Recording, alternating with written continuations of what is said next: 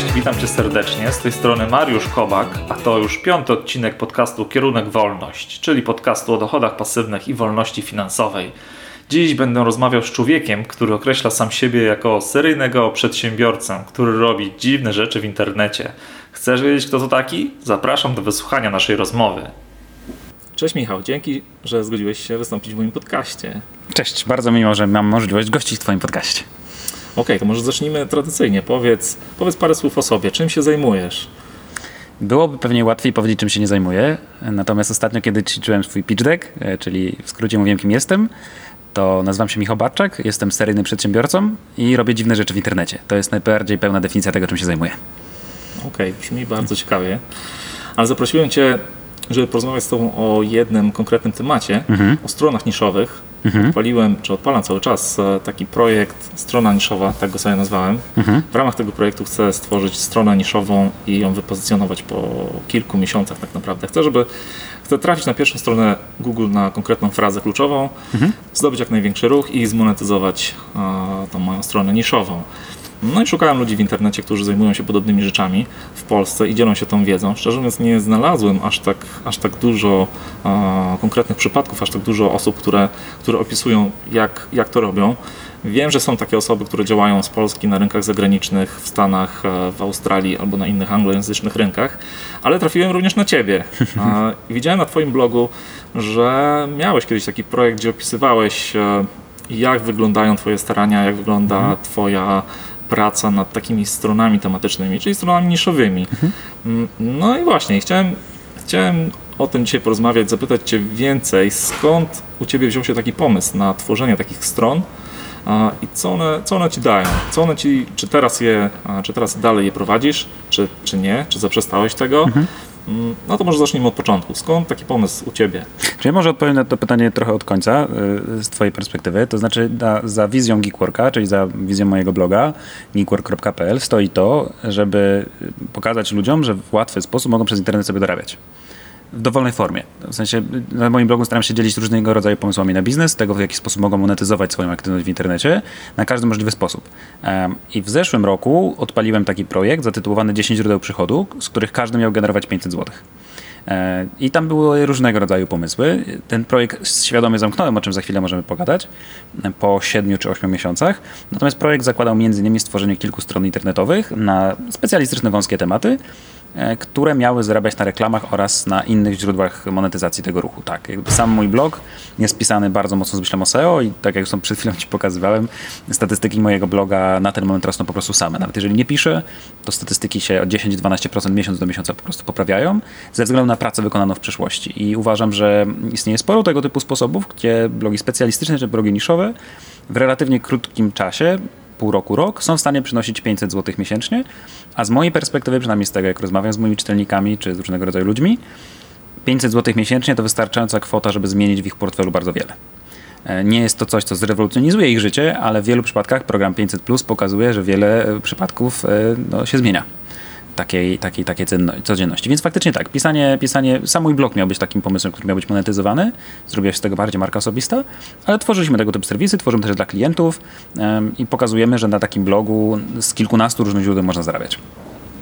Czyli koniec końców udało Ci się osiągnąć sukces, czyli, czyli to, co sobie założyłeś, może tak inaczej, osiągnąć swój cel, czyli osiągnąć 500 zł przychodu na miesiąc z jednej strony niszowej, tematycznej pewnym sensie tak, to znaczy skonstruowaliśmy taki samograj, który faktycznie tak sobie działa i on przynosi jakieś 600-700 zł miesięcznie, w zależności od miesiąca i to jest po prostu serwis, który gdzieś tam sobie wisi, acz z całej reszty jakby zrezygnowaliśmy, bo to jakby jestem wielkim przeciwnikiem czegoś takiego, takiego pojęcia jak dochód pasywny, uważam, że coś takiego nie istnieje, każdy pieniądz wymaga troski i również portal, który stworzyliśmy wymaga jakiegoś dalszego zaangażowania, dalszej pomocy w tym zakresie, żeby on dalej się kulał, dalej był widoczny, e, w związku z czym no, tej pracy trochę wokół tego tematu jest, więc on owszem i sobie gdzieś tam istnieje, on sobie działa, E, jakieś tam pieniądze cały czas przynosi, większe lub mniejsze. Mm, więc pod tym kątem tak, udało się taki cel zrealizować. Jeżeli o to bezpośrednio pytasz, to tak. Natomiast y, no, nie jest to coś, w co będziemy inwestowali w nieskończoność, tylko raczej to po prostu sobie za chwileczkę, pewnie w perspektywie dłuższego czasu umrze śmierć naturalną. To wynika z bardzo prostej kalkulacji, że robiliśmy to jako eksperyment i robocza godzina mojego, mojego czasu, tego w jaki sposób ja dzisiaj pracuję, jest wyceniana w taki, a nie inny sposób. To jest w tym momencie około 600 zł. Tyle, jeżeli mam nad czymś pracować, to tyle kosztuje moja robocza godzina. W związku z czym, jeśli mam poświęcić godzinę czasu na rozwijanie bloga, który przyniesie mi 300 zł, to to mi się po prostu nie opłaca. W sensie wolę te swój czas zaangażować w inny projekt, który przyniesie mi dużo większą konwertywność. Okej, okay, okej, okay, rozumiem. Ale gdyby ktoś chciał sobie załatwić swoje własne 500, plus, to mhm. jest to jak najbardziej możliwe. Tak. I, I to chciałbym trochę dalej podrążyć. Załóżmy, że jestem osobą, która chce uruchomić taką stronę, jeszcze niewiele wie mhm. na temat stron niszowych i jak się zabrać za ten temat. Od czego, od czego powinienem zacząć? Na samym początku, co powinienem zrobić? Mhm. Najprościej jest odpowiedzieć, zacząć robić. E, bo najwięcej problemów, które obserwuję, a robię w tym momencie bardzo szerokie badania związane z produktywnością, bo właśnie pracuję nad kursem dotyczącym produktywności. Właśnie skończyłem pisać e-booka na ten temat, piszę książkę na ten temat, która też za chwileczkę będzie jeszcze w tym roku, mam nadzieję, opublikowana. E, I największy problem z wszystkimi pomysłami na biznes, nawet takimi niszowymi jak stworzenie strony zapleczowej, bardzo często kończy się na poziomie pomysłu. Nie wiem, czy wiesz, ale średnio około 92% blogów kończy się po drugiej notatce. Szokujące. No, tak jest. Nie? Jakby takie bazy jak Onetu, czy, czy dawny WordPress.com, e, czy, czy tego typu serwisy, w większości przypadków większość blogów ma dwie notatki. Pierwsze to jest powitanie, na tym blogu będę pisał o moim życiu i drugi, gdzie ktoś chciał z siebie coś wypluć, jest koniec. Jest, że blogerzy do tego nie wracają. Dlatego najprostszą odpowiedzią na to, jak zacząć, jest zacząć. Nobody cares, w jaki sposób to będzie na początku wyglądało, bo prawdopodobnie za pierwszym razem tak ci się nie uda. Więc nie ma co do tego się przygotowywać, przemyśleć całego konceptu, pisać biznesplany, bo to oczywiście ekscytujące, to jest ciekawe robienie czegoś takiego, ale dużo prościej jest po prostu zacząć, sprawdzić, czy to ciebie kręci, czy ciebie to ekscytuje. I to jest taki pierwszy krok, zacząć robić cokolwiek. Tak naprawdę dopiero w tym momencie, kiedy opublikujesz kilka artykułów, jest sens wrócić do pomysłu, ok, to w miarę mnie to kręci, w miarę mi idzie, w sensie podoba mi się to, co robię, to teraz zacznę działać kierunkowo. To, to, już sprawdziłem, że jestem w stanie regularnie pisać raz w tygodniu na przykład, więc teraz y, zacznę działać w jaki sposób działać dalej, no to, to już jakby nie wchodzą w elementy techniczne, ale no najprościej jest po prostu najpierw e, stworzyć swojego bloga. E, w tym przypadku, z mojej perspektywy, pod kątem kontroli, najprościej jest to zrobić po prostu na, na WordPressie. E, ponieważ jest to najpopularniejsza platforma na świecie, jest bardzo prosta, jest po polsku, jest prosta do skonfigurowania, ładnie wygląda i właściwie nie wymaga żadnego zaawansowania. Mm, e, z całą moją miłością do firmy The Camels, tam hosting kosztuje na poziomie chyba 39 zł, 39 zł za pierwszy rok. E, chłopaki i Kamil, poziom obsługi jest po prostu w kosmos. Instalacja WordPressa jest po ich stronie, z czym tylko prosimy, ej, zróbcie mi WordPressa i to WordPress stoi. Koszt domeny za pierwszy rok to jest 0 zł, w związku z czym nie mamy praktycznie żadnych kosztów w, w pierwszym roku. Um, oczywiście wybra, wy, wybrać domenę domeny, przy czym jakość tej domeny i konstrukcja tej domeny pod kątem słów kluczowych praktycznie nie ma żadnego znaczenia, więc to może być ABCX i, i można zacząć działać. No i w tym momencie zaczyna się ta zabawa, ponieważ należałoby znaleźć dobre słowa kluczowe, pod które będziemy pisali w jakiej niszy.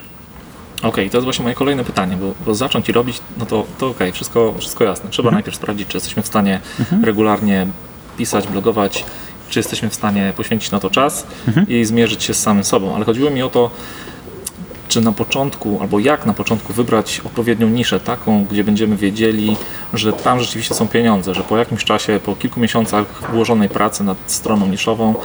rzeczywiście możemy liczyć na, na zwrot z tej naszej inwestycji w postaci poświęconego czasu.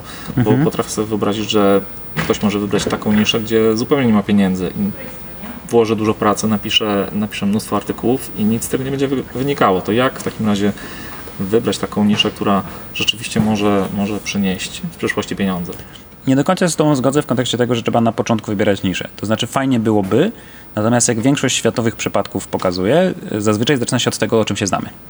Jeżeli ja się na czymś znam i jestem w stanie o tym pisać i, i potrafię to pisać angażująco, w sposób ciekawy, e, no to prawdopodobnie nie jestem jedynym człowiekiem na świecie, którego interesuje. E, na ten moment, paradoks, mam na swoim blogu artykuł o mrówkach. E, o tym, w jaki sposób hodować mrówki i przez 3 lata wisiał na top 2 po tym, jak y, hodować mrówki. I nagle ostatnio na YouTube jest boom i wielkie zainteresowanie. Mój artykuł jest na trzeciej pozycji i konwertuje mi poprzez, y, poprzez cenę i kilka innych programów partnerskich w kasę.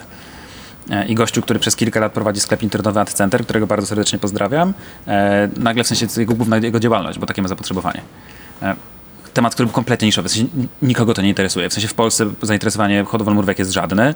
Dopiero od kilku miesięcy się zrobił na to, na to hype i świetnie, bo to jest mega edukacyjny temat. Więc czy warto się nad tym zastanawiać? Nie, ponieważ jeżeli zaczniesz pisać temat, którego w ogóle nie znasz i który jest dla ciebie kompletnie obcy, z myślą o tym, że będziesz na tym zarabiał pieniądze, to tego nie zrobisz. W sensie zainteresowanie tym tematem bardzo szybko się skończy. Więc najprościej jest zacząć pisać na temat, na którym się znasz, albo wiedzy, z którego zakresu potrzebujesz. Światowe przykłady, na przykład Pat Flynn, e, pokazują, że e, na przykład traktowane są takie blogi początkowo jako po prostu archiwizacja swoich notatek. Pat zaczął pisać na początku swojego bloga z myślą o przygotowaniu do egzaminu dotyczącego architektury. Jakby zaczął przerabiać notatki swoje w kontekście notatek na bloga, bo było mu tam prościej nimi zarządzać. Po kilku miesiącach okazało się, że tego kilka tysięcy ludzi. E, a po kilkunastu kolejnych miesiącach, że kilkaset tysięcy ludzi zaczyna go czytać, a wtedy już była prosta droga do monetyzacji. E, więc jeżeli zakładasz bloga z perspektywy myślenia monetyzacji, to musisz być mega wyskilowanym człowiekiem, musisz mieć mega wiedzę, jak to zrobić i wtedy tak. Jeżeli już masz wiedzę, masz dokładnie predysponowany temat, który chcesz zrobić i robisz to na skalę masową, wtedy jasne, wybierz sobie dzisiaj najlepsze lokaty 2020, wypozycjonuj się dzisiaj na najlepsze lokaty 2020 i w 2020 zaczniesz zarabiać na bardzo duże pieniądze. Ale to jest działanie z pewną premedytacją, z bardzo długim przyspieszeniem czasowym e, i e, musisz mieć naprawdę już dużą wiedzę i umiejętności, żeby to dzisiaj zrobić z tej perspektywy. Jeżeli chcesz działać faktycznie w niszy, bez bardzo konkretnego wieloletniego planu, to po prostu zacznij pisać na czym, na czym się znasz. E, mój blog powstał głównie z myślą o tym, żeby uporządkować swoje zainteresowania i pisałem o wszystkim, co mi wpadło do głowy. Mm, I dopiero dziś specjalizuję się w jakimś konkretnym temacie, kiedy mam prawie 50 kilka tysięcy czytelników. W związku z czym uważam, że dużo istotniejsze jest zacząć pisać na tym, na czym się znamy, a z czasem można zacząć na przykład robić research słów kluczowych, e, o czym zaraz możemy też chwilę pogadać, jak to dokładnie zrobić, jak sprawdzić, czy ktoś w ogóle szuka tych fraz do Google'a um, i tak dalej, i tak dalej, i tak dalej. Więc uważam, że wybór niszy jest fajny, ale lepiej zacząć działać.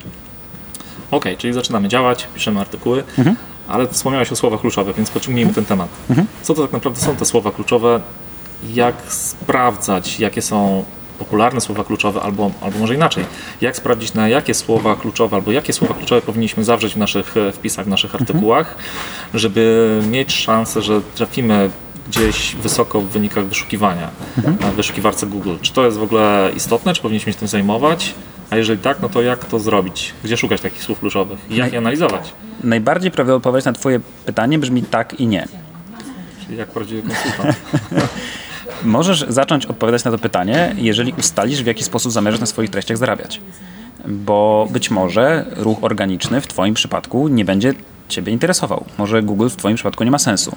Może jesteś w stanie stworzyć taki kanał social media, który zaczyna generować na tyle duży ruch, bo jest na przykład to, nie wiem, przestrzeń memiczna, tak zaczynał Quake.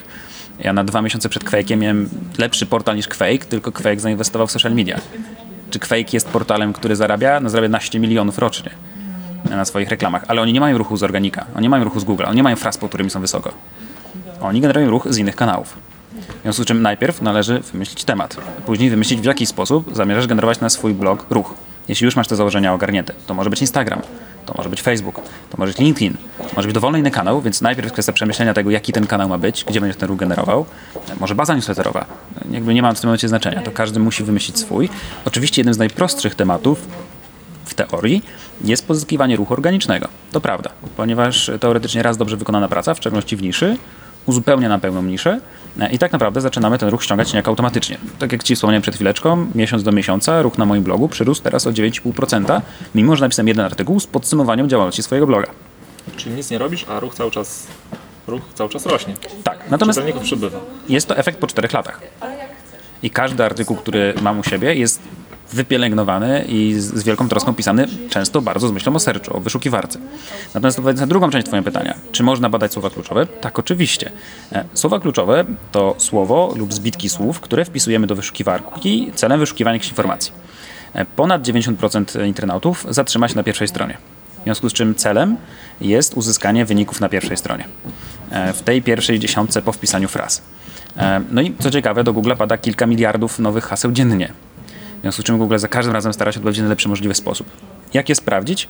No, narzędzi jest całe mnóstwo. E, możesz skorzystać po prostu z czegoś takiego, co nazywa się Google Trends. Przy czym to narzędzie nie jest bardzo precyzyjne i bardziej pokazuje Ci zainteresowanie pewnym tematem w perspektywie miesięcy czy lat i czy jego zainteresowanie rośnie. Mm, dużo lepszym narzędziem jest planer słów kluczowych od Google w ramach narzędzia Google AdWords. Natomiast, aby tam dostać precyzyjne informacje, musisz posiadać aktywną kampanię w Google AdWords. Wystarczy 10 zł, ale ta kampania musi być skonfigurowana i musi działać. E, są takie narzędzia oczywiście jak Senuto czy Semstorm, które podpowiadają Ci e, niejako na poziomie pewnych algorytmów uczenia maszynowego tego, jakie frazy możesz na podstawie jednej frazy e, wyciągnąć. Acz no jakby z myślą o tym, mm, jako jedna z moich spółek, startup Safe SEO, stworzyliśmy usługę, która nazywa się Keyword Research, w którym po prostu klient do nas przychodzi i mówi, panie Michale, mamy sklep internetowy z, proszę nam znaleźć najlepsze słowa kluczowe, na które po pierwsze osiągniemy nasze cele biznesowe, czyli to będą frazy, które będą dla nas zarabiały mm, oraz y, czy nasza strona na ten moment jest w stanie te efekty osiągnąć. Taka usługa kosztuje 169 zł i po prostu robimy to za Ciebie. Korzystamy z nastu płatnych narzędzi i po prostu takie frazy znajdziemy. I robiliśmy już kilkukrotnie research też pod blogi, które frazy są realne do osiągnięcia. Ponieważ Google ma tutaj dosyć swoje specyficzne algorytmy, nie wszystkie frazy są sensowne z perspektywy SEO. Zaraz można o tym w kilku zdaniach porozmawiać. I tam mamy bardzo precyzyjną informację. Nie mam przy sobie statystyk, ale dla przykładu jedna z najbardziej konwertujących fraz na moim blogu, to znaczy przynosząca najwięcej czytelników, to fraza pomysł na biznes. Ona jest wpisywana bodajże około 30 kilku tysięcy razy miesięcznie, czy nawet może więcej, plus uwzględniając jakiś tam pomysł na biznes w lato, pomysł na biznes i tak dalej. To jest to naście tysięcy czytelników każdego, każdego tygodnia, um, którzy trafiają na mojego bloga, ponieważ mój artykuł jest tam na drugiej czy na trzeciej pozycji. Natomiast to jest długa perspektywa żeby taką frazę osiągnąć. Dużo lepiej byłoby się skupić faktycznie na tych jakichś niszowych tematach, frazach, które mają mniej zapytań i od nich zacząć. Natomiast w internecie pod względem zarabiania, jeżeli mówimy o zarabianiu z ruchu organicznego, zasada jest bardzo prosta. Im większy ruch, tym większe dochody. Natomiast wracamy do pytania pierwszego, w jaki sposób zamierzasz zarabiać na swoim blogu? Bo może być tak, że zarabiasz na reklamach. W związku z czym tutaj jest bardzo bezpośrednie przełożenie. Im większy masz ruch, tym więcej osób świetli reklamę, tym więcej osób ją kliknie, tym więcej zarobisz. Więc kalkulacja jest bardzo prosta. Mając 100 czytelników, prawdopodobnie w skali miesiąca nic nie zarobisz przy kilku tysiącach, to wciąż będzie relatywnie niewielki zarobek. Natomiast może zrobić na przykład afiliacji. Podam tutaj przykład lokat bankowych. To jest świetny przypadek, tylko na to już ktoś wpadł. Domena najlepsze lokaty 2020 prawdopodobnie już jest zajęta. Okej, okay, no to poczekaj, zatrzymajmy się. Czyli, czyli tak, czyli wiemy już jak, jak znaleźć słowa kluczowe, mniej więcej, tak? Mhm. Trzeba, trzeba użyć odpowiednich narzędzi. Niech to będzie Google, mhm. Google Keyword Planner tam wyłuskamy sobie najfajniejsze frazy kluczowe, będziemy widzieli, mhm. ile osób ich wyszukuje miesięcznie, czy są konkurencyjne, czy nie, więc, mhm. więc możemy, możemy się na którejś zdecydować i zacząć budować pod takie frazy artykuły i zacząć tak. publikować na blogu. I to jest ta prostsza część tak naprawdę. Mm, jeszcze wymieniłeś e, nazwę, nazwę domeny. Czy nazwa domeny ma jakiekolwiek znaczenie? Czy mm. może być zupełnie przypadkowa i tak naprawdę dzisiaj nie ma? Kiedyś to chyba miało znaczenie, ale czy, czy, czy dzisiaj to ma jeszcze jakiekolwiek znaczenie? Zasadniczo rzecz ujmując, teoretycznie z perspektywy algorytmu zawarcie słowa kluczowego w adresie może być ciekawe z perspektywy wyszukiwarki, natomiast może porozmawiamy chwilę o tym, jak działają algorytmy googlowskie, bo to będzie odpowiedź na twoje pytanie w sposób zaowalowany, ale równocześnie będzie bardzo pełną odpowiedzią dla, dla słuchaczy. Okay. Z perspektywy Google'a każda strona internetowa jest oceniana przez około 200 czynników według oficjalnych wskazówek Google dla webmasterów. W praktyce jest ich spokojnie dwa razy tyle. I najprościej to zrozumieć na takiej zasadzie, że jest to algorytm matematyczny, który jest a kwadrat plus b kwadrat plus c kwadrat plus pierwiastek z d i tak dalej, i tak dalej. I takich czynników jest 200 lub 400. E, natomiast one zmieniają się średnio kilka razy dziennie. Więc to, co było dzisiaj pierwiastkiem, jutro jest kwadratem. Mhm. Czyli ten algorytm się zmienia, uczy się w czasie. W sposób więc... bardzo dynamiczny. W związku z czym e, sama domena i zawarcie słów kluczowych w domenie na ten moment ma bardzo marginalne znaczenie. Czy może nam pomóc? Być może. W praktyce raczej nie ma to znaczenia i domena teoretycznie może być XY, bo czynników rankingowych, które mają realny wpływ na efekty, e, jest, to są zupełnie inne czynniki. E, wszystkie te wskazówki wszystkie te wskazówki możemy zamknąć w trzech głównych grupach. To jest tworzenie unikalnych w skali internetu, czyli niepowtarzalnych, dobrych treści merytorycznych, poprawnych, najlepiej długich, czyli powyżej 500 słów per artykuł, a najlepiej 2-3 razy tyle minimum. Druga to jest optymalizacja techniczna. Druga to jest optymalizacja techniczna, czyli jak od strony kodu źródłowego nasza strona wygląda. I z trzeciej strony, jakie inne strony nas mówią, czyli tak zwany backlink lub e, budowanie e, zaplecza linkowego z, z perspektywy takiego bloga. E, w związku z czym no, o te wszystkie rzeczy trzeba dbać i gdzieś tam jakimś mini czynnikiem w aspektach technicznych jest sama domena. Dużo ważniejsze jest y, nawet nie tyle, czy ta domena zawiera słowo kluczowe, tylko jaką ma historię. Bo jeśli była to na przykład domena, która kiedyś była bardzo agresywnie pozycjonowana, no to może się okazać, że efektywnie nigdy nie osiągniemy, w ogóle nałożyło jakąś karę czy nawet na tą domenę. E, może być taka domena, która nie ma żadnej historii i również jest algorytm googlowski, który nazywa się sandboxem, e, który powoduje, że nasza witryna przez kilka miesięcy nigdy się nie pojawi w indeksie, bo Google trzymają w piaskownicy i jej nie wypuści. E, więc no, to, to ma znaczenie, sama domena, więc sama domena ma znaczenie, a czy może niekoniecznie sama jej nazwa sensu stricte, tylko bardziej historia. Okej, okej, rozumiem. Że te dźwięki, które słychać w tle, może powiemy, może, Może tak, powiedzmy gdzie jesteśmy. one się biorą, bo jesteśmy w niezwykłym miejscu. W zasadzie nagrywamy ten podcast na widowni Teatru Szóste Piętro. Mm, Także jesteśmy przed samym spektaklem i już zaczynają się pierwsze, pierwsze przygotowania i pierwsze próby. Stąd te dziwne dźwięki. Ale okej, jedźmy, jedźmy dalej. Może nam się uda skończyć. A, czyli tak, czyli mamy już słowa kluczowe, wiemy, wiemy jak, jak, jak pisać artykuły. Mogą być zawarte w domenie, nie muszą. Mm, Załóżmy, że już napisaliśmy szereg artykułów, 10, 20, a nadal nie ma jakiegoś spektakularnie dużego ruchu. Wspomniałeś o backlinkach. Co to jest tak naprawdę i czy jest jakaś metoda na zdobywanie tych backlinków w jakiś e, w miarę prosty sposób dla kogoś, kto niekoniecznie zna się na pozycjonowaniu, ale chciałby zacząć to robić?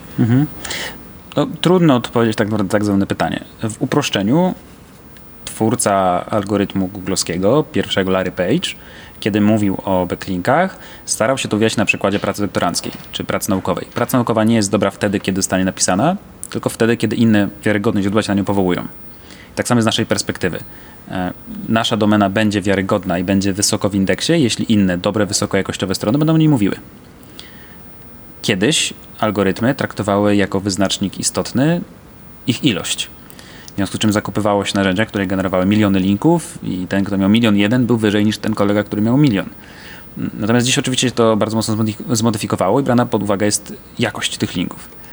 W jaki sposób to robić? Nie ma jednej odpowiedzi, w jaki sposób budować swój profil linków. Jakby można skorzystać na przykład z takiego narzędzia, które nazywa się Ranking Coach e, i on umożliwia, mm, to jest takie narzędzie, które w sensie na 14 dni za darmo, później trzeba za nie płacić.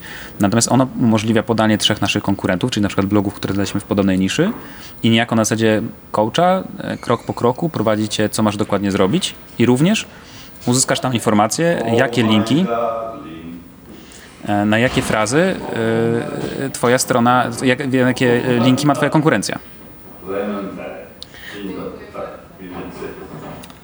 W związku z czym, jeśli e, twoja konkurencja ma określone linki, to nam znajdziesz podpowiedź, spróbuj na tej stronie zdobyć link. Okej, tutaj zrobimy cięcie. To przedstawienie już niedługo się zaczyna. Także zróbmy cięcie i może przenieśmy się w inne, równie ciekawe Dobra. miejsce. Okej, to zaczynamy drugą część naszego, naszego podcastu. Tym razem w korytarzu administracji Teatru Szóste Piętro. Tak, no, miejsce bardzo ciekawe. Myślę, że udało się znaleźć najcichsze miejsce, niestety z małym pogłosem, ale damy radę. Okej, no to wróćmy do naszego tematu. Budowania strony niszowej. Jesteśmy już e, w trakcie budowania strony niszowej, zbudowaliśmy pierwsze artykuły. Zacząłeś mówić o, o tych backlinkach, o, jak je zdobywać, zacząłeś mówić o narzędziach, które, które do tego służą.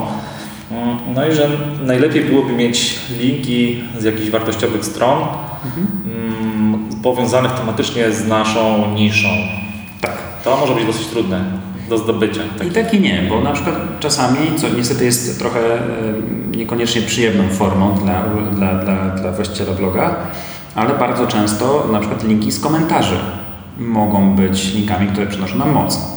Z jeszcze innej perspektywy bardzo często zdarza się tak, że na przykład możemy wykorzystywać tak zwane mm, są do tego narzędzia, może nie wchodzą teraz w detale, które na przykład e, weryfikują tak zwane urwane linki. Czyli znajdujemy jakieś e, artykuły, które z naszego tematu, ale wiemy, że w tym artykule są linki, które są zerwane, w sensie do stron, które już nie istnieją.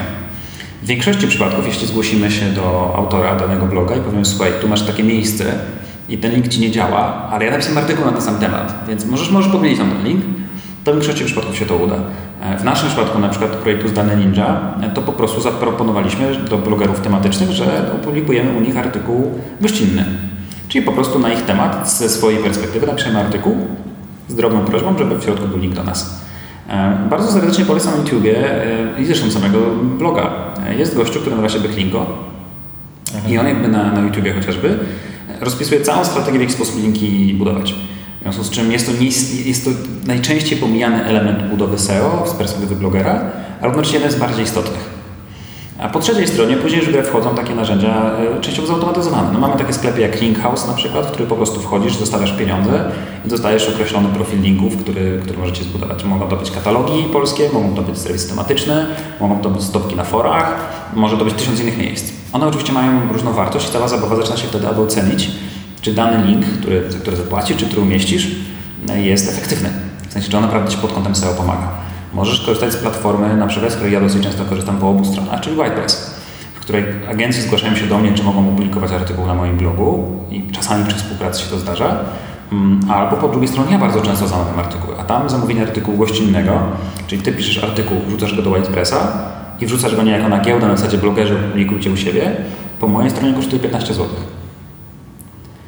A po stronie tamtego bloga to jest darmowy content.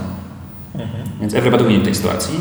I również takie blogi niszowe mogą z tego korzystać, biorąc te artykuły stamtąd i wrzucając do siebie. Tam są oczywiście jakieś kryteria, tego na 2000 unikalnych czytelników trzeba mieć, a to jest sposób na to, żeby budować content. No oczywiście, umieszczając linki, umieszczając linki wychodzące z naszego bloga, też teoretycznie możemy trochę zmniejszyć wartość swojej domeny, to nie wchodząc w detale. Natomiast sensu stricte nie jest problemem pozyskiwać linków, jeżeli wiemy już w jaki sposób to robić. Później trzeba to po prostu systematycznie zacząć robić. Okej, okay, czyli idąc krok po kroku, czyli w pierwszym kroku powinniśmy stworzyć jak najwięcej wartościowych artykułów, mhm. a w drugim kroku możemy już się zatrzymać z pisaniem treści, możemy zwolnić, nie publikować już ich tak często, albo w ogóle przestać je publikować i, i zająć się budowaniem linków, czy tak? Nie do końca. E, pierwszy element to faktycznie tworzenie treści i na początku, e, przynajmniej jeżeli zakładając sytuację, że mamy czystą domenę, mamy niszę, nie mamy żadnej historii pozycjonowania i dopiero zaczynamy blok jest nowy, to jednym z najistotniejszych kryteriów będzie faktycznie wrzucenie dużej ilości treści. Natomiast zaraz drugim krokiem, ważniejszym jeszcze, przynajmniej w tym początkowym etapie, będzie optymalizacja tej treści pod SEO. Czyli w taki sposób napisanie tych treści, żeby one miały sobie słowa kluczowe, żeby z perspektywy Google'a, czy robota, czy automata, jakkolwiek tego nazwiemy, e, Google było w stanie zrozumieć, o czym ten tekst jest i które słowo kluczowe w, tej tekście, w tym treści jest istotne, na przykład poprzez stosowanie odpowiednich nagłówków, poprzez odpowiednie opisy pod kątem technicznym, tak zwane metaopisy, które w WordPressie można bardzo prosto zrobić za pomocą, za na przykład wtyczki Yoast, która jest idiotoodporna, w sensie na koniec mamy sześć zielonych lampek, wpisujemy słowo kluczowe i ona mówi, co zrobiliśmy w tekście źle. Więc to jest najprostszy, najprostsza wtyczka. Natomiast jakby krok po kroku. Napisanie treści, jej optymalizacja pod słowa kluczowe, czasami niejednokrotna, bo tak treści optymalizuje się wielokrotnie. Na początku wrzucenie naprawdę dużej ilości fajnej treści, czyli 20, 30, 50 artykułów w danym temacie. Później zadbanie o tak zwany profil linków, czyli zadbanie o to, co mówią nas w internecie. A później powtórzyć, nieskończoność. Czyli możemy poświęcić nieskończoną ilość czasu.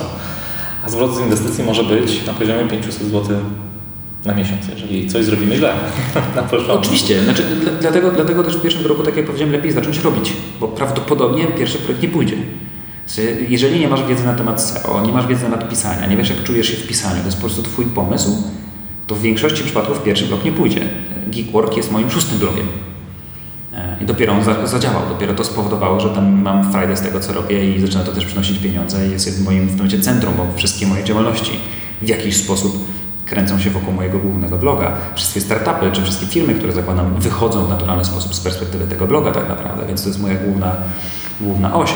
Natomiast perspektywy takiego zarabiania, no to tak, no prawdopodobnie pierwszy blog, który taki stworzymy, no, no nie pójdzie, nie? nie? Nie uda się go dobrze skonstruować, żeby faktycznie zaczął zarabiać. Natomiast po tej drugiej stronie istnieje mnóstwo serwisów, które Dlaczego zaczynać na 500 zł? Nie? Jeżeli już wpadliśmy w jakiś dobry rytm pracy, już mniej więcej zaczynamy czuć temat, to niestety, niestety, jest to nieuchronna matematyka.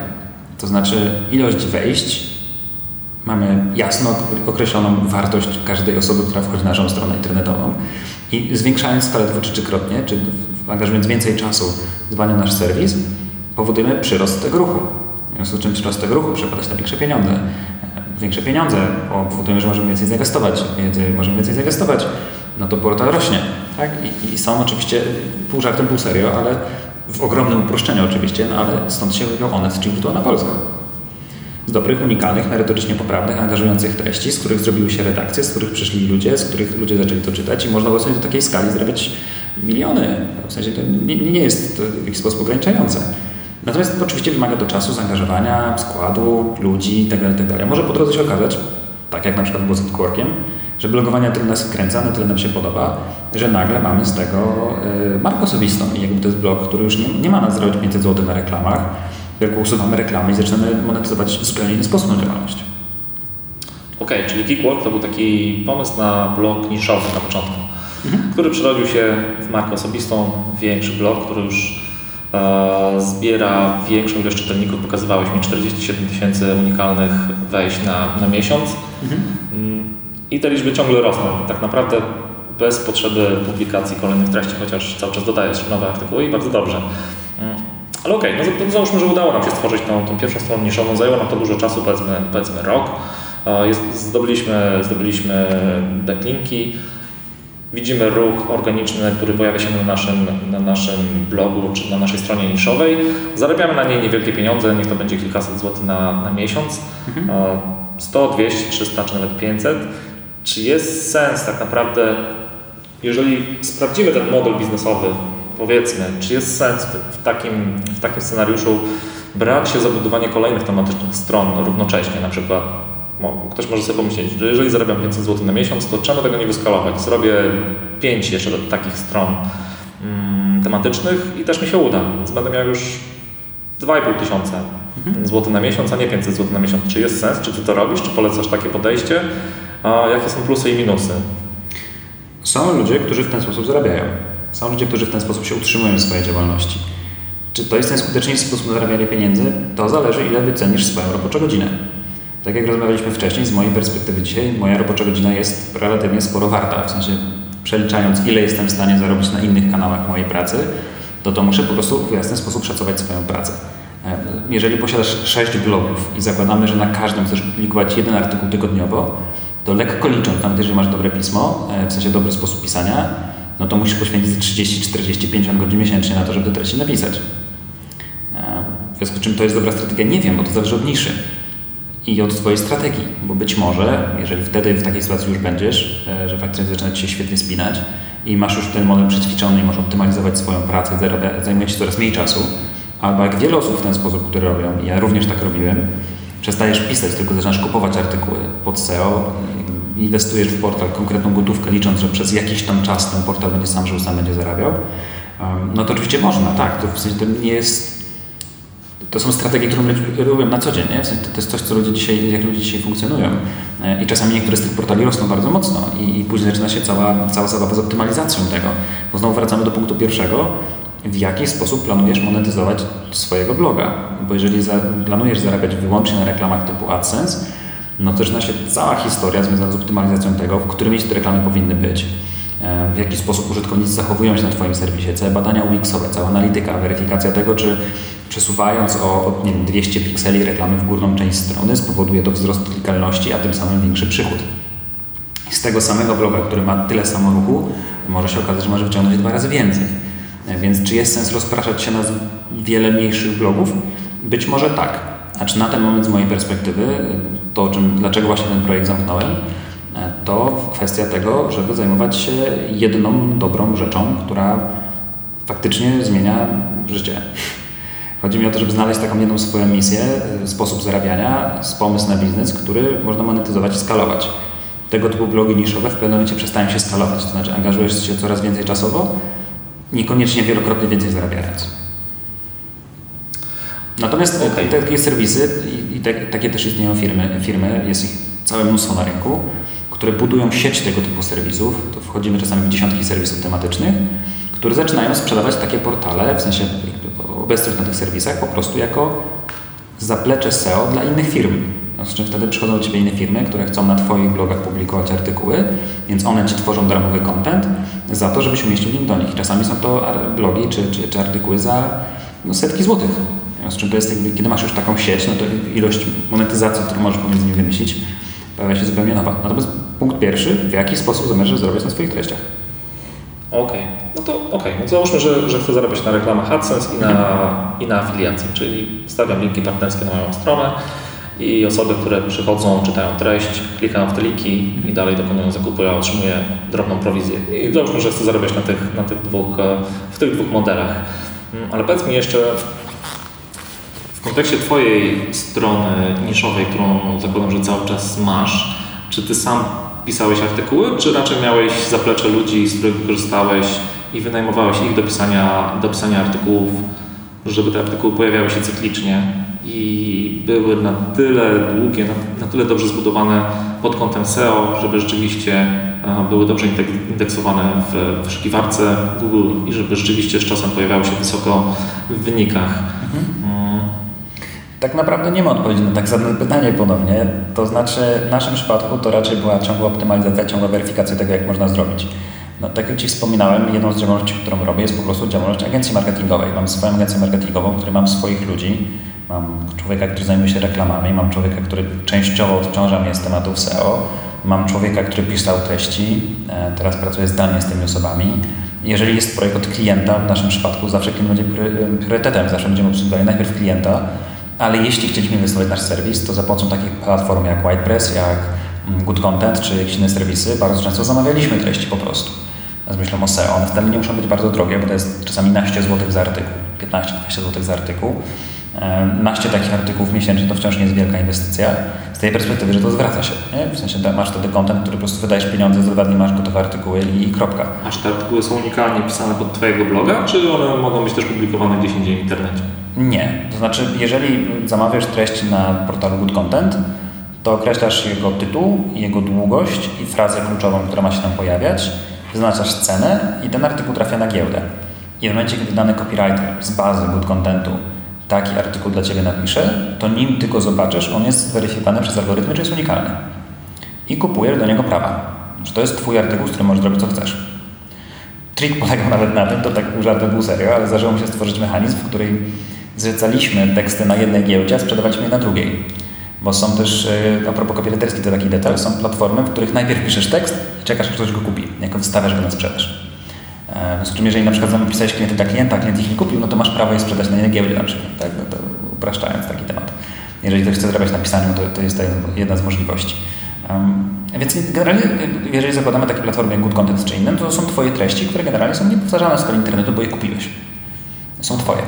Czyli mogę sobie kupić 100 takich artykułów, nie muszę poświęcać ani minuty na pisanie własnej treści, opublikować to, a potem muszę tylko zbudować bazę linków. Zgadza się. Z mojej perspektywy, no, oczywiście czy optymalizować całą kwestię techniczną całego serwisu, nie? Zadbać o to, żeby tam wszystkie opisy meta były prawidłowe, żeby strona szybko się wczytywała, żeby grafiki były prawidłowo opisane i cała masa innych czynników technicznych.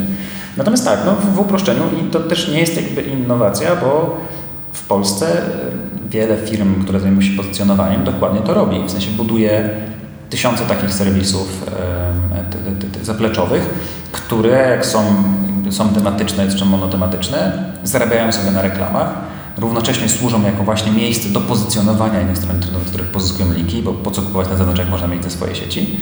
A na przykład jest taki bardzo prosty przykład portalu mojej poprzedniej agencji, w której pracowałem. Jest to karesonline.pl i on jakby pod wszystkie frazy związane z NIP-ami wyskakuje jako pierwszy, często przed karesem rządowym.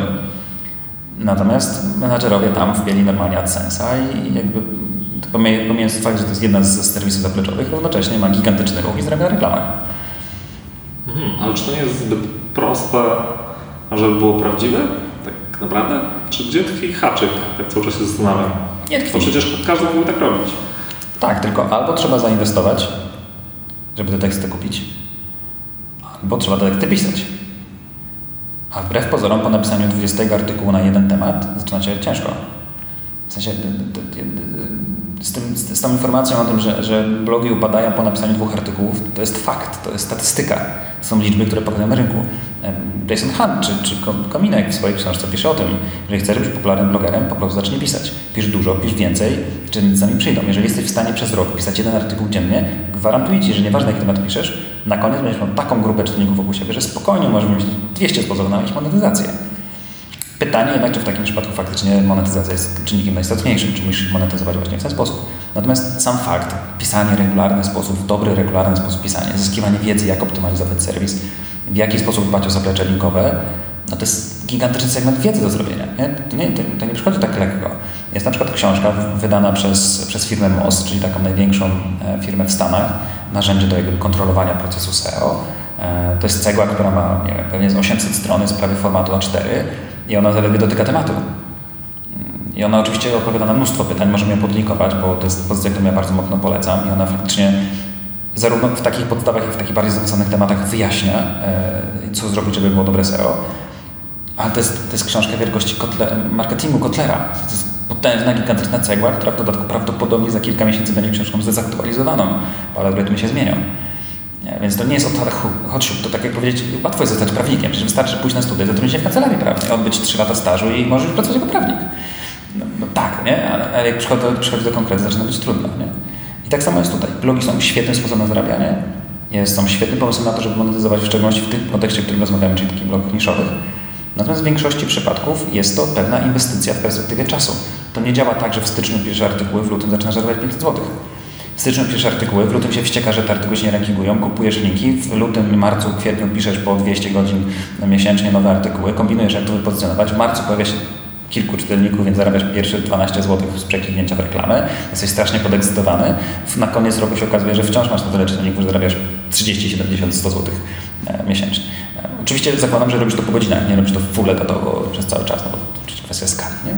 Natomiast większość osób wykoleja się właśnie na tym. Dlatego w pierwszym pytaniu powiedziałem Ci, zacznij robić. Bo w większości przypadków e, ludzie nie chcą robić. Czyli trzeba się nastawić raczej na, na maraton, nie, tak. na, nie na sprint. To jest rzemieślnicza, systematyczna, długa praca. Oczywiście im więcej wiedzy zyskujesz, im więcej wiesz, jak to powinno działać, żeby w takiej niszy się pojawić, to oczywiście jest łatwiej. Natomiast no, wracamy do punktu wyjścia. Jakie masz koszty życia? Czy 500 zł w Twoim przypadku zmienia faktycznie rewolucyjnie dużo? Czy jesteś w stanie poświęcić 20 godzin miesięcznie, żeby za kilka miesięcy zarabiać dodatkowe 500 zł? Jeżeli dzisiaj zarabiasz 2,5 tysiąca, to jest wielki skok w Twoim przypadku. Tak? To naprawdę Ci bardzo poprawi budżet. Ale jeżeli pracujesz w korporacji jako menadżer i, i zarabiasz 7-8 tysięcy złotych i miałbyś teraz poświęcać 20 godzin miesięcznie na rozwijanie jakiegoś swojego bloga i że kiedyś zarobisz 500 złotych, to, to, się, to, to nie działa, nie? To ze sobą się kłóci.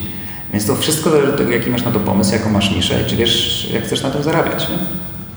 Okej, okay, czyli już powiedzieliśmy, że budując stronę niszową musimy się nastawić na długie oczekiwanie, zanim pojawią się pierwsze pieniądze.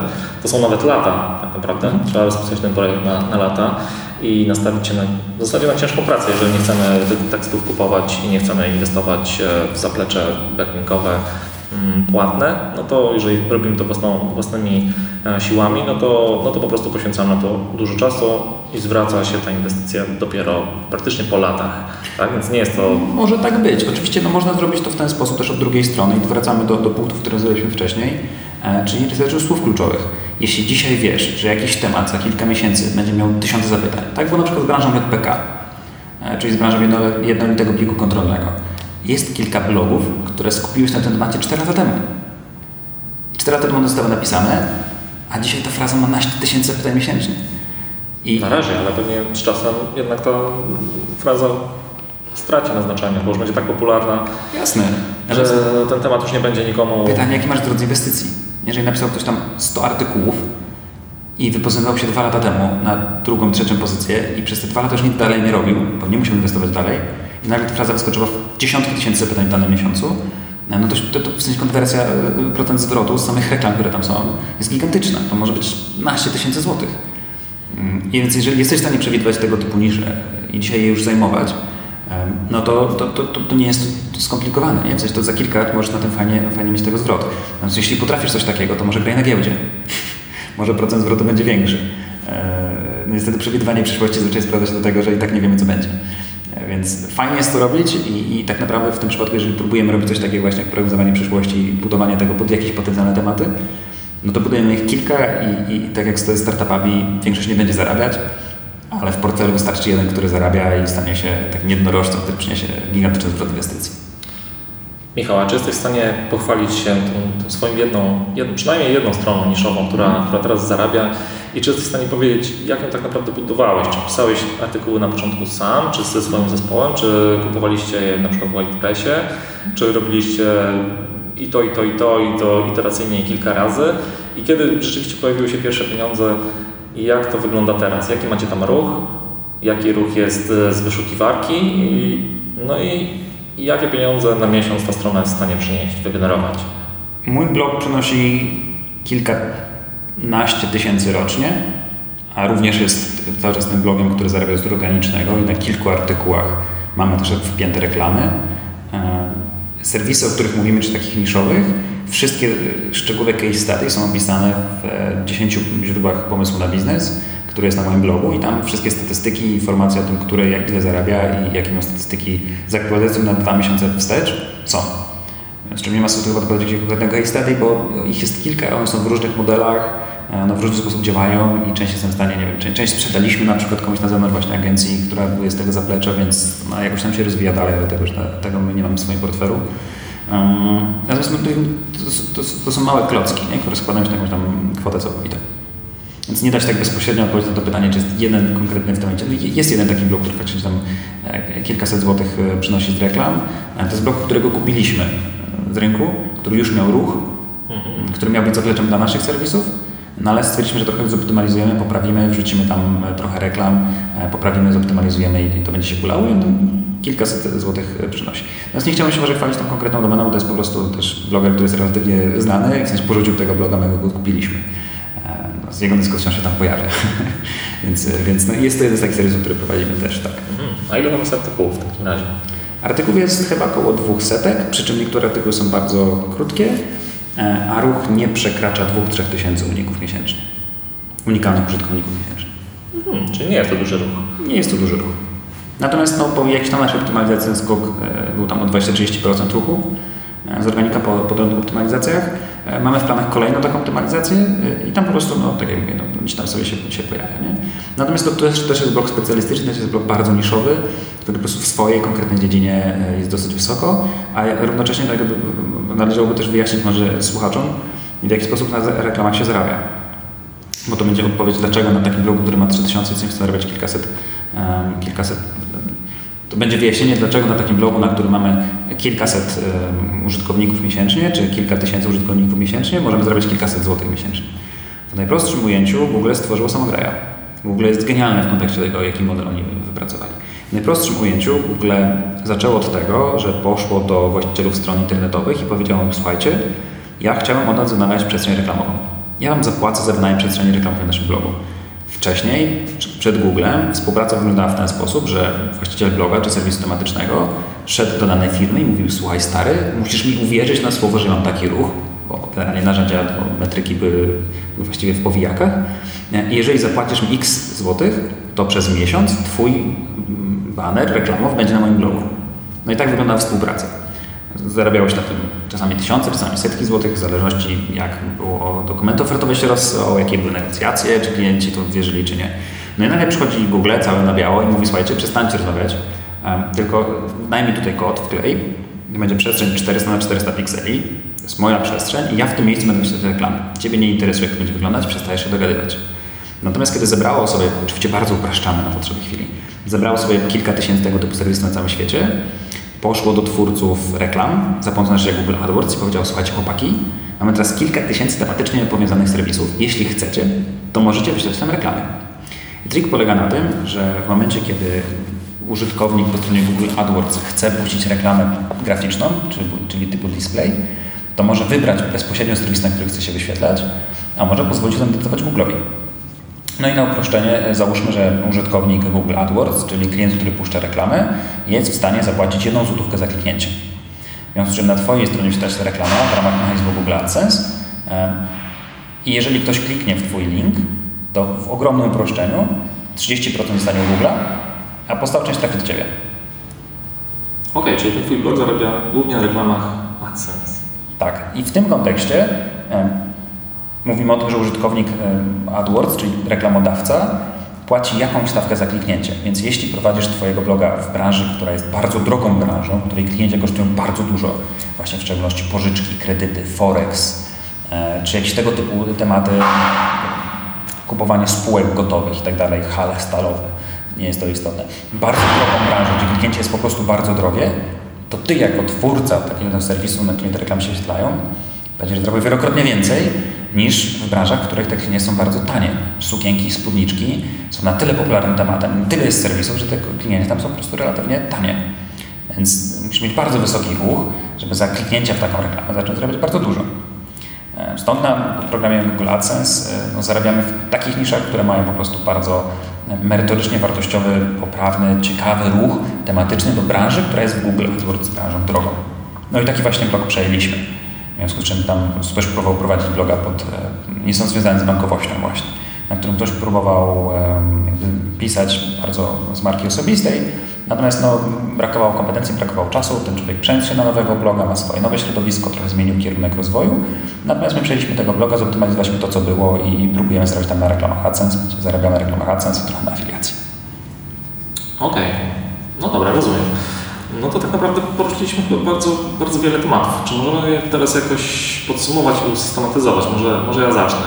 Czyli jeżeli jestem osobą, która niewiele wie o pozycjonowaniu, ale chciałaby sobie stworzyć stronę niszową, no to na początek powinienem mm, po pierwsze zainstalować sobie bloga, może to być, może to być WordPress, to jest naj, najprostsze. Powinienem wybrać niszę albo nie na początku. Mówisz, że nie jest to istotne. Powinienem zacząć, zacząć działać, zacząć pisać, żeby sprawdzić się, czy jestem w stanie pisać regularnie, mm, czy się nie wypalę po jakimś szybkim, szybkim czasie.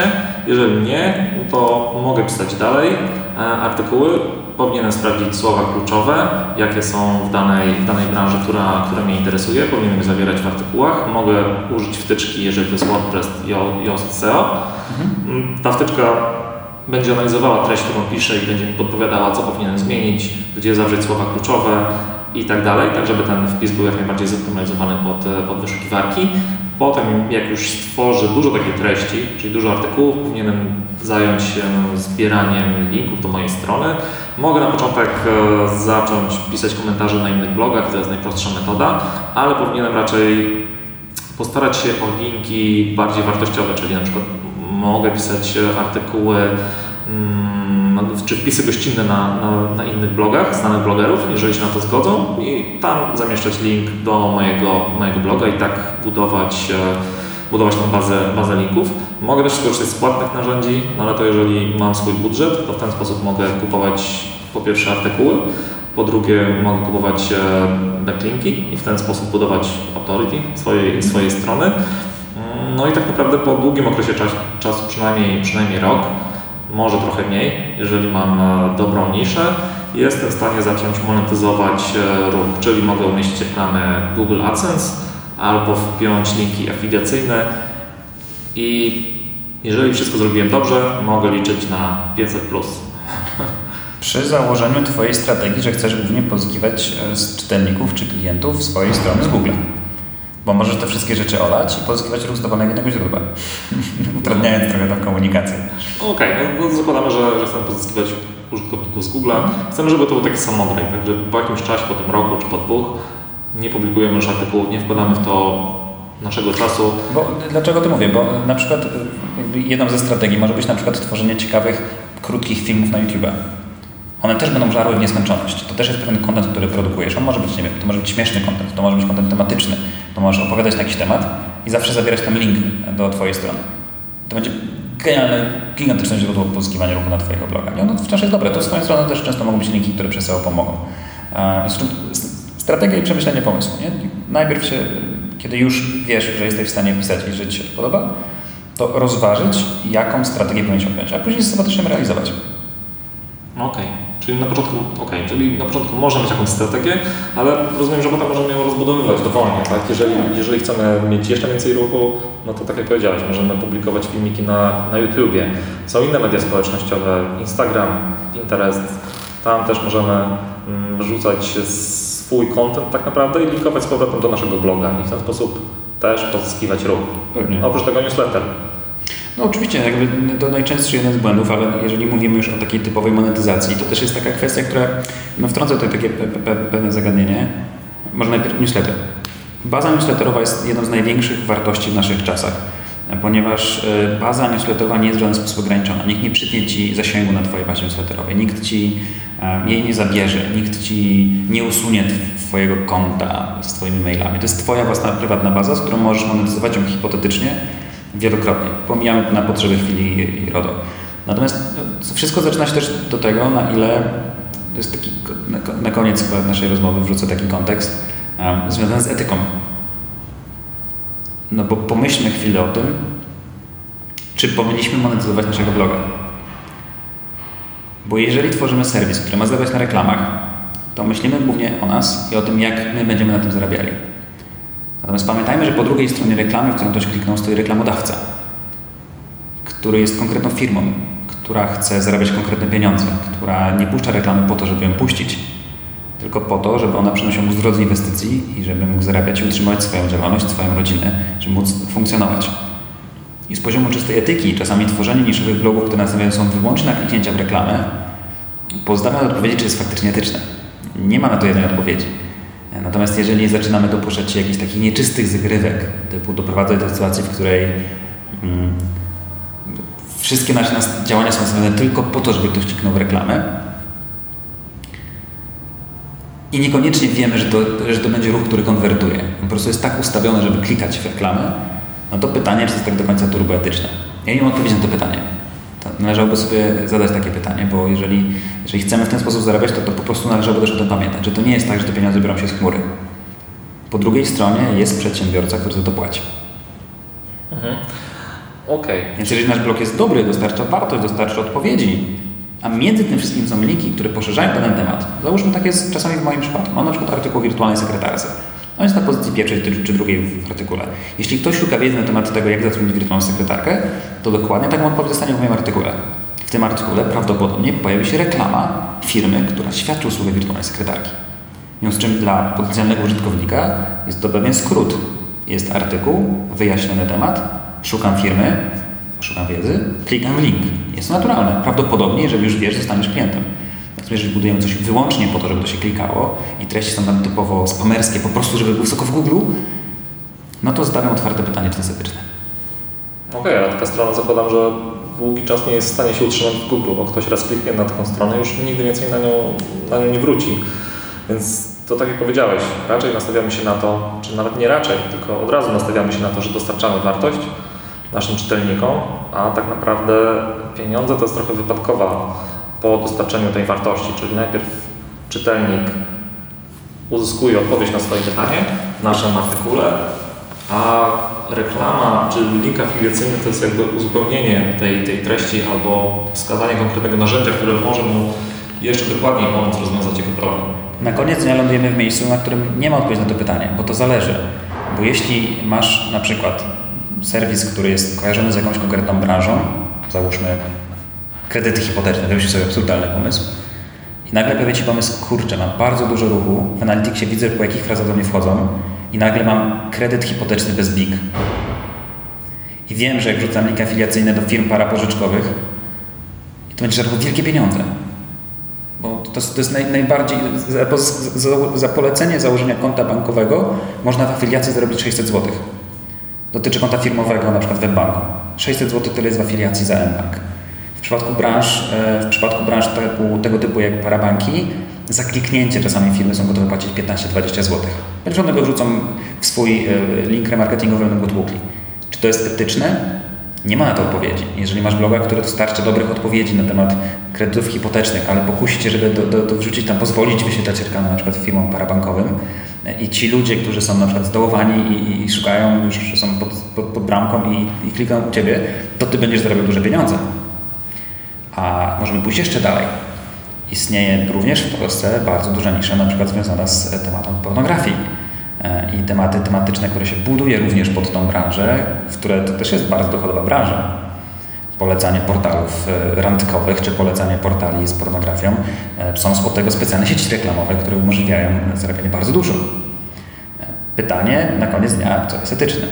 Im bardziej skomplikowana branża, hazard. W Polsce teoretycznie hazard jest zabroniony, natomiast nikt nie zabroni Ci pisać artykułu na temat hazardu i jego wpływu na człowieka, a później umieszczenie tam linku do pokera online. I zrobisz na tym bardzo duże pieniądze. I to jest nisza. Więc ta granica w momencie, kiedy zaczyna się pojawiać pieniądze, etyka jest bardzo wąska. E, I nie ma jednej dobrej odpowiedzi na ten temat. Na przykład mnóstwo blogów w Polsce, takich tematycznych, jest związane wokół jednostek chorobowych, czyli na przykład wokół depresji. I jest to portal, który ma pomagać. Natomiast jeżeli umożliwiasz Google wyświetlanie reklam, być może wyświetlić tam jakiś szaman, który poleca swoje leki ziołowe ty często nie masz na to wpływu, jakie te reklamy tematycznie się u Ciebie wyświetlają. Ponieważ przecież możesz kontrolować Google AdSense w jakimś tam wąskim zakresie, wykluczając pewną branżę czy pewne serwisy, których nie chcesz, żeby się wyświetlały. Ale jak to osoba na przykład jest w lejku remarketingowym, no to ona klika w te reklamy. Nie? Więc poziom etyki e, to jest bardzo śliski i w wielu przypadkach, kiedy analizujemy tego typu przypadki, ludzie w ogóle o tym nie myślą że to jest te duże ryzyko. Oczywiście Google wyklucza mnóstwo, mnóstwo możliwości, ale patrząc na młode, młode, bardzo przychodowe firmy w naszym kraju, nie chcę wziąć konkretnego przykładu, który zarabia na takim spamerskim ruchu. Każdy z nas na reklamę typu masz dżebicy na stopach, nie? Albo nie uwierzysz, 14-latka klika przed komputerem sobie 200 tysięcy złotych. mamy możliwość dopięcia się do takich sieci reklamowych, które generują nam bardzo dużo pieniędzy. A to kusi, kiedy już masz na swoim blogu bardzo duży ruch i wiesz, jak zoptymalizować reklamę i będziesz miał do wyboru za chwileczkę wybór pomiędzy Googlem, który płaci jak płaci, a siecią z potencjalnie słabszymi partnerami, dużo słabiej weryfikowanymi, ale dużo wyższym kliknięciem, to co zrobisz? Nie ma odpowiedzi na pytanie. No okej, okay, ale to już zostawiamy każdemu do własnej decyzji. Każdy musi podjąć tę decyzję zgodnie z własnym sumieniem. No i no, każdy musi po prostu wziąć za to odpowiedzialność. I tyle. Zgadza się. Okej, okay, Michał. Myślę, że możemy powoli kończyć. Nasza rozmowa przeciągnęła się dosyć, dosyć długo. Nagraliśmy ją w dwóch różnych lokalizacjach, co ciekawe. Mm, może na zakończenie powiedz, gdzie można Cię znaleźć w sieci? Kilka razy wymieniłeś już nazwę swojego bloga, więc mhm. oczywiście podlinkuję ją. Ale czy są jeszcze jakieś miejsca, gdzie można Cię znaleźć? Jak się z Tobą najłatwiej skontaktować? Tak, moje aktywności sprowadzają się w praktyce do odbycia w trzech głównych miejscach. I może dorzucę taki gratis dla Twoich czytelników. Pierwszą aktywnością jest oczywiście mój blog geekwork.pl. Za chwileczkę pojawi się tam możliwość zakupienia kursu dotyczącego produktywności, tego w jaki sposób ja tymi wszystkimi projektami zarządzam. Po prostu dzielę się swoją wiedzą i, i to już mam nadzieję wrzesień, październik tego roku 2018, e, więc serdecznie zapraszam. Krok drugi to jest Zdalny Ninja, e, zdalninja.pl to jest fundacja, w której pomagam Również staram się zmienić rynek pracy w Polsce pod kątem pracy zdalnej, pokazywać w jaki sposób pracownicy i pracodawcy mogą pracować zdalnie. Uważam, że to jest świetny temat, który, który bardzo mocno rezonuje ze mną, więc dzielę się na tym blogu swoją wiedzą. A ostatnią rzeczą można mnie spotkać na stronie safeseo.pl. Jest to mój startup, jedna z moich działalności, gdzie zajmujemy się monitorowaniem procesu SEO oraz agencji pozycjonerskich. Sprawdzamy, jak one pracują i również blogerzy mogą tam założyć swoje konto, w którym pomagamy znaleźć słowa kluczowe o tej usłudze, o której wspominałem, ale to też narzędzie automatyczne, które pozwala sprawdzić, jak wygląda sytuacja w wyszukiwarce. I możemy się umówić, że jeśli ktoś założy takie konto z tego linka, który podlinkujemy, e, no to 14-dniowe konto, które jest darmowe, zostanie wydłużone do dwóch miesięcy. Więc serdecznie zapraszam, tylko wystarczy do mnie napisać, że przyszli od Ciebie z bloga. Okej, okay, super. Ciekawy pomysł. Okej, okay, Michał, dzięki, dzięki raz jeszcze i do usłyszenia. Polecam się, cześć, do usłyszenia. Drogi słuchaczu, jeżeli dotarłeś do tego miejsca, to bardzo Ci dziękuję. Nasza rozmowa z Michałem była dosyć długa, ale myślę, że przekazaliśmy dużo wartościowej wiedzy na temat budowania stron niszowych. Zatem jeżeli podcast podobał Ci się, zachęcam Cię do zostawienia pozytywnej opinii w serwisie iTunes na temat podcastu Kierunek Wolność. Pomoże mi to w przyszłości docierać do większej ilości słuchaczy. Cześć!